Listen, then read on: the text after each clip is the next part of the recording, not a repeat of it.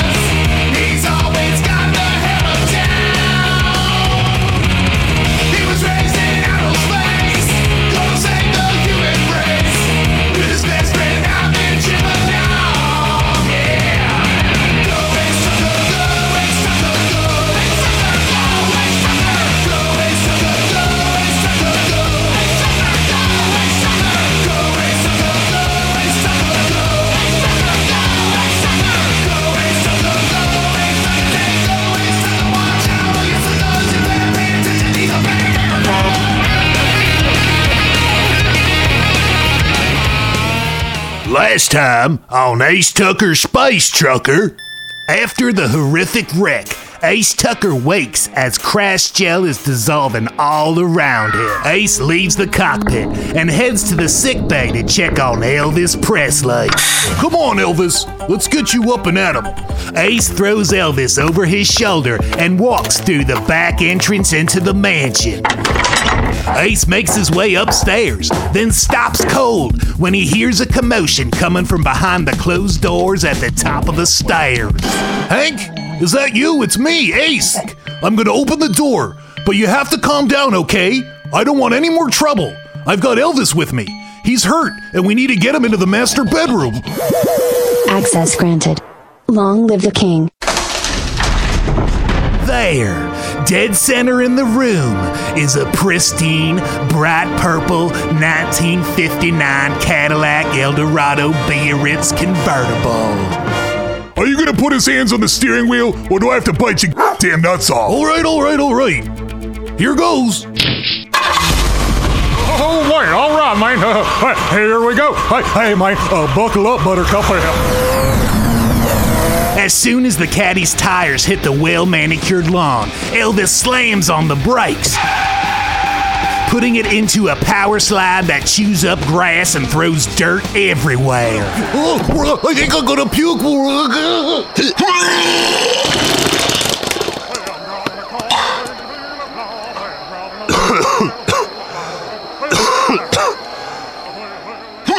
When Ace's nausea subsides, he gazes at the chaos surrounding him. Um, a crashed helicopter sits busted and smoking in front of Graceland. Elvis impersonators are running wild, fighting with police and each other. A crater the size of a washing machine smolders in the corner of the property from where Ivan's Dazzler exploded a few hours ago. If any of this is new to you, go back and listen to the previous episodes. We gotta keep moving here. Anyway, near the smoldering Dazzler crater, Ace sees a familiar face wrestling with an Elvis impersonator dressed in a rhinestone encrusted jumpsuit. It is April Massey, the foul mouthed KFC cashier. She is dragging the impersonator by the arm towards the exit and scolding the man like he was a petulant child. Oh, man. Uh, hey, hey, April. Hey, Ace!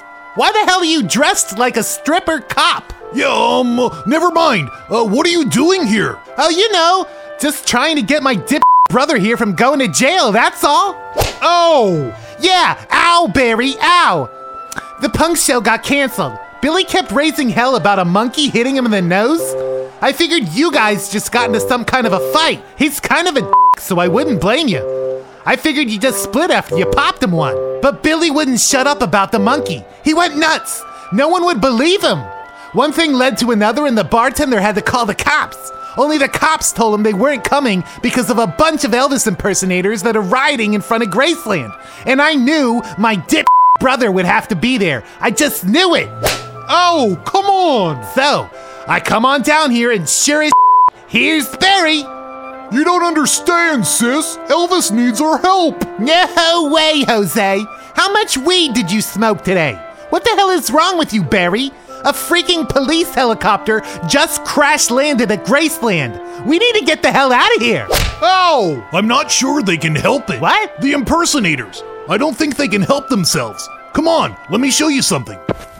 Ace turns to lead April back towards Elvis and the 1959 Cadillac Eldorado Biarritz, but they are gone. What? What the? Wh- where'd it go? Where'd what go? The Cadillac, the Eldorado Biarritz. It was right here, right over there where those three Elvis impersonators are pummeling that cop. Dude, are you smoking reefer too? What the hell is going on here tonight? Ew, I gotta go. Barry! Get back here! Barry! Stop! Damn it! You bag! April, wait! Ace runs after April around to the back of the mansion just in time to see Barry tearing off for the field where Betty had crashed back in episode 7. And there, Ace sees a purple Cadillac Eldorado Biarritz approaching a floating rectangle of light with a ramp coming out of it. Whoa, that's Betty. She's still cloaked, but Ivan's got the loading doors open. The caddy is driving into the cargo bay. Just then, the Dazzler switches off its holographic projection, revealing a hovering 18 wheeler with cartoon rocket nacelles extended from its back trailer. Betty, in all her stunning glory. holy That's that's impossible! Jesus Christ! What the hell is that? And to make things worse, Agent Calhoun, the bad tempered FBI agent, comes running out of nowhere and tackles Ace. Calhoun pins Ace to the ground with shocking efficiency, leaving Ace temporarily dazed. Got you, spaceman! You ain't going nowhere! Hey man, get off of him! Get off! Get off! Get off! Get, get As the three wrestle in the most undignified way, Ace feels the hairs on the back of his neck begin to rise. His stomach knots up as a bright blue beam surrounds himself, Agent Calhoun, and April. A split second later, the three begin to inch off the ground. Ivan had hit them with Betty's grappling beam. Can't move. What's that smell? It's like a sweet, sugary scent. Oh man, I always heard you're not supposed to use these grappling beams on living beings for the risk of brain damage. I hope my brain isn't melting right now. Ten seconds later, the grappling beam disengages, and Ace, April, and Calhoun drop in a pile on the floor of Betty's cargo bay, next to Elvis's purple Cadillac.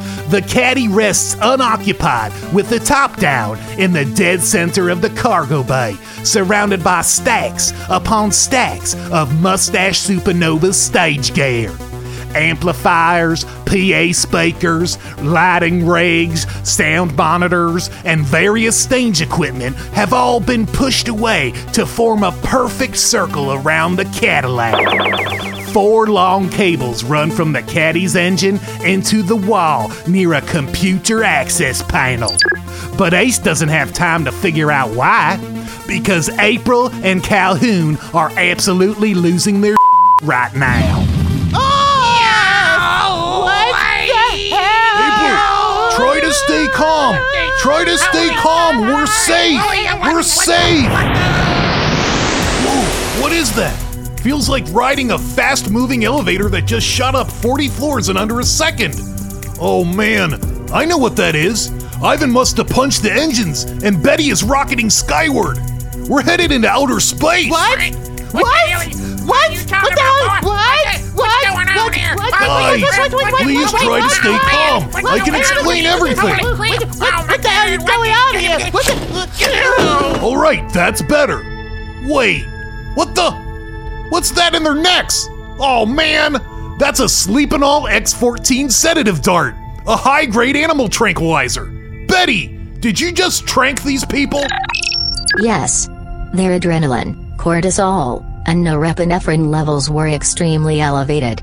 The male subject was about to have a stroke and the female was on the verge of a psychotic break. I diluted the sedative, so they are sleeping comfortably now. I will monitor them and make sure they are okay. Well, I'm not just gonna leave them here in the damn cargo bay. Ace picks up April and flings her over his shoulder and brings her to sick bay. Then does the same with Calhoun. When he is satisfied the two are safe in their med cots, Ace storms out and straight for the cockpit. There he finds Ivan sitting in the pilot seat with his long chimpanzee fingers draped over the steering wheel. Elvis Presley is sitting in the co pilot seat, and Hank the Basset Hound lays between the two on the floor. On the heads up display at the front of the cockpit, there is a picture of Mary Ann, the sweet Kansas farm girl from Gilligan's Island. And the three of them seem to be in a very heated argument. Yeah, I'm telling you, Elvis, she had no right to be there. Oh, what do you mean, no right? She was there for a three hour cruise. Okay, right. A three hour cruise, yeah, yeah, with a millionaire, a movie star, and a professor. All people who obviously have money and can afford a three hour pleasure cruise. What the hell kind of money does Mary Ann have? What was her job? Yeah, she was some kind of a store clerk or something, wasn't she? She was a farm girl from Kansas. Oh, yeah, right. A farm girl. What the heck was a farm girl from Kansas doing on a cruise with millionaires and movie stars? Um, oh, man. Uh, I'll tell you what. Sabotage. What? Yeah, think about it. Everyone else had the reason to be on the boat. Gilligan and the skipper were working. The Howells were out for a pleasure cruise, same as the professor, and just like Ginger, who was a freaking movie star, by the way. All people who have enough money to pay for a three hour cruise. How the hell would a farm girl from Kansas have the kind of dough to rub elbows with these kind of people? She wouldn't. She was there for another purpose. She was there to sabotage the minnow and make sure they got shipwrecked. oh, well, well, wait a minute, man. It was a storm that got them shipwrecked. Yeah. Well, Yeah, so she's from Kansas. She knows how to read meteorological signs and predict when a storm is coming. I bet she did something to make sure the tiny ship was tossed. Listen, man, the skipper is a pro sailor. He's a salty dog who's lived his whole life on the sea. He would have been able to steer clear of that storm and return them safe to port, unless sabotage. oh, yeah, man, but, well, yeah, why would she do that? Why, why maroon them on that island? Oh, yeah, man. Well, that's the real question, isn't it? But I don't trust that cute Suka. Ahem. Gilligan's Island again? Yeah, Ace, care to weigh in on this? No, Ivan, I wouldn't. But I'll tell you what I would like to know, damn it. What the is going on here? What do you mean? What do you mean, what do I mean? Elvis, you they didn't tell him? Uh, hey, man, he jumped out of the caddy before I had a chance, remember? Oh, man. Don't look at me, monkey man. I was just worried about keeping the king safe. I didn't know you guys were on the up and up. All right, let's go to the kitchenette, Ace. You're gonna want to have a drink when you hear this. After a quick trip to the kitchenette, where Ace loads up a small portable cooler with beer, he follows Ivan, Elvis, and Hank into the cargo bay. Yeah, so as soon as the caddy emerged from the tunnel, it and Betty established some sort of ad hoc recovery network and were automatically drawn together. Ah, some sort of failsafe that has to do with the Valdovian tech in both machines. Once it got into the cargo bay, Betty physically connected her entire operating matrix to the caddy via these hyperconduits running from the walls into the caddy's engine.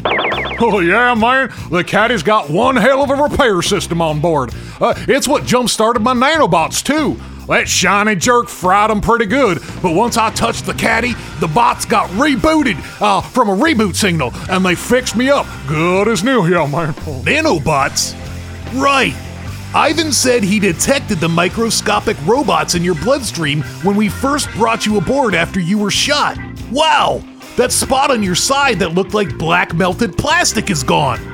Oh, yeah, man. Oh, they're seventh generation nano cyber systems, modulated by Higgs replicating quantum fluctuators, man. Oh, man. They, they work to repair all living tissue and enhance my, my trag balls or phosphors and, and my living Stixter logs and, and everything that runs through the tissue alveolators. And then, oh, and sometimes they go straight up into the sphincteronal. Oh, jeez. What is this guy talking about? Because it's all At least this beer is starting to kick in. It's been too long since I had a nice tug of Dark Star beer. Making it a time machine and Wait, you know? what did he just say? Sorry, what's that? You're gonna have to start over. What the hell did you say was built into this car? Oh, yeah, man. It's a super secret experimental time machine from the future. Well, man. Uh huh. And how'd you get it? Oh, man. All right. Hey, let me start from the beginning, okay? All right. So, on the day I faked my death, two extraterrestrials from the future appeared outside of Graceland. Uh, they were all starry eyed and giddy at first, yeah, man. Uh, they kept going on and on about my destiny among the stars, uniting the cosmos, bringing peace to galactic systems, weird stuff like that. Oh, man, I thought they were just coked out super fans at something. You know, I, I was kind of cranky uh, because I had to take a monster dump and was on my way to the John. I just didn't have time for that kind of jibber jabber, man. Oh, so I told him to get off my land. Oh man. But then one of the ETs used something called a mind tap to show me the future. Oh. In the year 2384, a Valdovian working as a delivery boy for a sandwich shop named Zimizons invents a device that allows him to deliver a customer's food before they even order it. Although simple in its design, able to only travel 30 minutes into the past, the device makes Zimizan's motto outlandishly expeditious, more on the nose than anyone could have dreamed. It revolutionizes food delivery and the galaxy itself. Now, simply having the intention to order could result in fast, delicious sandwiches showing up at your door in the hands of a smiling Zimizon employee. Zimizons becomes the biggest company in the Milky Way and begins looking for expansion opportunities. They decide to take the plunge by entering the neighboring market of the Andromeda Galaxy. Zon Zimmerson, founder and CEO of Zimizons, makes the first delivery himself. It is a complete disaster. The Greys, a species of sandwich hating humanoids, take Zimerson's sudden appearance as an act of war. They kidnap and torture him, gleaning enough information to build their own rudimentary time machine. And they use it to wage war across various points of time and space throughout the Milky Way. Millions die. Valdovian scientists eventually create an even better time machine, giving the Milky Way a giant lead in the temporal war. At the same time, the Greys begin work on a weapon of temporal mass destruction. In a last ditch effort to prevent the Greys from getting their hands on the superior technology, the new, super advanced Valdovian time drive is hidden somewhere no one would ever think to look for it. 20th century Earth. Tune in next time for another installment of Ace Tucker Space Trucker.